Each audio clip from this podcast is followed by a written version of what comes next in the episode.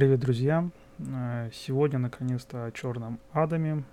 Э, Фильм мы посмотрели аж 3 ноября.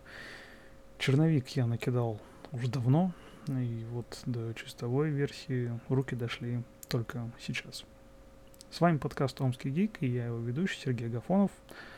Поехали! Для тех, кто хочет быстро узнать мое эмоциональное мнение о фильме, можно перейти по ссылке в описании к этому подкасту. Я специально вырезал этот момент из разговорного стрима. Думаю, мое отношение к фильму станет вполне себе понятным. Ну а для тех, кто хочет развернутого мнения, милости прошу послушать этот подкаст. Итак, все начинается за 2600 лет до нашей эры.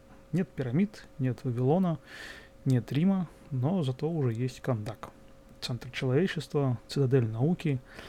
Но пришел к власти царь Анктотн, жаждущий создать корону собака. Сделать ее можно только из Этерниума, найти который, само собой, можно только в Кандаке. Царь обратил свой собственный народ в рабство, но сила духа сохранилась в некоторых. Желая справедливости, мальчик бросил вызов царю. Но что может юный против целого войска? Он был пленен и приговорен к смерти. В последний момент совет магов спас его и наделил силой богов. Но Анктон успел воспользоваться короной. Защитник Кандага в разрушительной битве одолел демонов, призванных безумным царем. Но сам пропал без вести, как, собственно, и корона. С тех пор Кандак постоянно находится под гнетом завоевателей, а его жители ждут защитника, чтобы освободиться. Вот такая завязка, друзья. Звучит очень стандартно для любого кинокомикса. Но как же будут развиваться события дальше? А дальше начинается сплошная чехарда. На сцену выходят то ли повстанцы, то ли просто обеспокоенные жители. Они ищут ту самую корону собака. Видимо, хотят ее спрятать. И сразу вопрос. Корону ищут тысячелетиями и не находят. Так может оставить все как есть? Но нет. Корону находят и попутно призывают того самого защитника. Дуэйн Джонсон умело двигает бровями, шутит плоские шутки и постоянно ломает стены в квартире главной героини. Сын этой самой главной героини помешан на супергероях. Он начинает убеждать всех, и защитников в том числе, что Кандак угнетен, что народ его страдает, и он, защитник, должен помочь им. И тут мы задаемся следующим вопросом.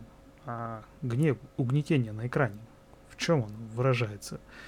Люди свободно ходят по улицам, у них есть квартиры, свет, интернет, каким-то образом к ним попадают те самые комиксы. Никто, никого на улицах не хватает. Работать на шахтах, как далеких предков, не заставляет. Единственное угнетение, так это вечерний КПП на дорогах и проверка документов. Так в чем угнетение? Как бы то ни было, информация о появлении нового метачеловека, это название супергероев в киновселенной DC, заставила активизироваться Общество справедливости Америки – Попрошу не путать с Лигой Справедливости. Человек-сокол возглавляет это общество и набирает команду для решения проблемы. Доктор Фейт, Атом-крушитель и Циклон отправляются в контакт, чтобы остановить Тед Адама. Зачем? Неясно. Почему общество отчитывается перед Амандой Уоллер? Ее мы можем помнить по обоим частям отряда самоубийц. Неясно. Прибыв в Кандак, команда почти сразу начинает драку с Тед Адамом, попутно разрушая город. Зачем? Почему? Не ясно. Потом начинается долгая и нудная часть, где нам говорят об угнетениях, гонениях и прочее. Попутно выясняется, что корона это не просто артефакт, а способ призвать потусторонние силы, чтобы захватить землю. Тед Адам тут же рассказывает правду о себе. На самом деле он не был защитником – а защитником был его сын, и что когда Адам заболел, сын передал ему силы, чтобы тот выжил. Но буквально в тот же самый момент сын был убит по приказу злобного короля. Ярость обуяла Адамом, и он разрушил почти весь город, за что и был заточен советом магом в магическую тюрьму вместе с короной. Зачем нужно было делать такую мешанину из персонажей, лично мне осталось неясно. Они даже Захария Левая позвали на роль Шазама это полностью ломает всю космологию персонажа.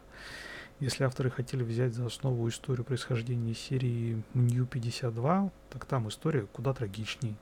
Если они берут за основу первоначальную версию происхождения, так там можно было сделать отличный конфликт с тем же самым Человеком-Соколом, ну и, собственно, Шазамом. Человек-Сокол К слову, весь фильм ходит как какой-то черт из табакерки. Нет ни истории о нем, ни почему он связан с Амандой Уоллер.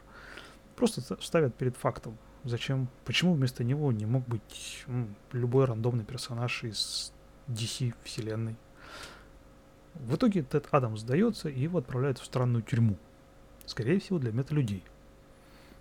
Только совсем непонятно, зачем нам ее показывают. Вот мы видим очень издалека какие-то камеры, судя по всему, с мета-людьми. Но кто там, совсем не ясно. Ну, дайте нам интригу, показав пару клеток хотя бы. Само собой, история не заканчивается. Ведь корону в итоге заполучает злодей. Начинается финальная схватка между обществом и собаком. Звучит проникновенная речь доктора Фейта, и Тед Адам освобождается таков, прибывает в контакт и с помощью команды общества побеждает главного злодея. Общество отправляется в свой штаб, а Тед Адам становится защитником Кандага, беря себе имя Черный Адам. Все, о чем я сказал, звучит как стандартный кинокомикс. Оно таким и выглядит. Спецэффекты на месте, пусть и не удивляют, а, но ты весь фильм спрашиваешь себя, зачем, почему, откуда это взялось. И таких вопросов слишком много, даже для кинокомикса. У авторов явно не получилось собрать цельную картинку воедино. Фильм разваливается на мелкие моменты, при этом не рассказывая ничего. Что мы должны были понять? Что у нас есть Черный Адам? Ну, так можно было просто в фильме о Шазаме вставить сцену после титров, и вполне хватило бы. В итоге Черный Адам получился непонятным. Он толком не рассказывает ни одну историю героев. Он не задает задела на продолжение. Спойлер, его и не будет он никак не связан с предыдущими фильмами DC. Он завис в воздухе, как это делал Скала весь фильм. А ведь можно было накрутить много чего. И логичную историю освобождения Кандак, и становление Тед Адама как защитника, и общество раскрыть как будущий источник новых героев. Странное получилось кино. Впрочем, последние годы кинокомиксы все слабее и слабее. Они уже не вызывают ту бурю эмоций, как раньше. Слишком прямолинейно и слишком просто. Что ж, это все, что я хотел рассказать о фильме. Хочу лишь добавить, что в свете последних событий в стане DC Studio и провале фильма мы, скорее всего, не увидим Черного Адама на больших киноэкранах. Спасибо, что дослушали до конца, и до встречи в следующем выпуске подкаста. Пока.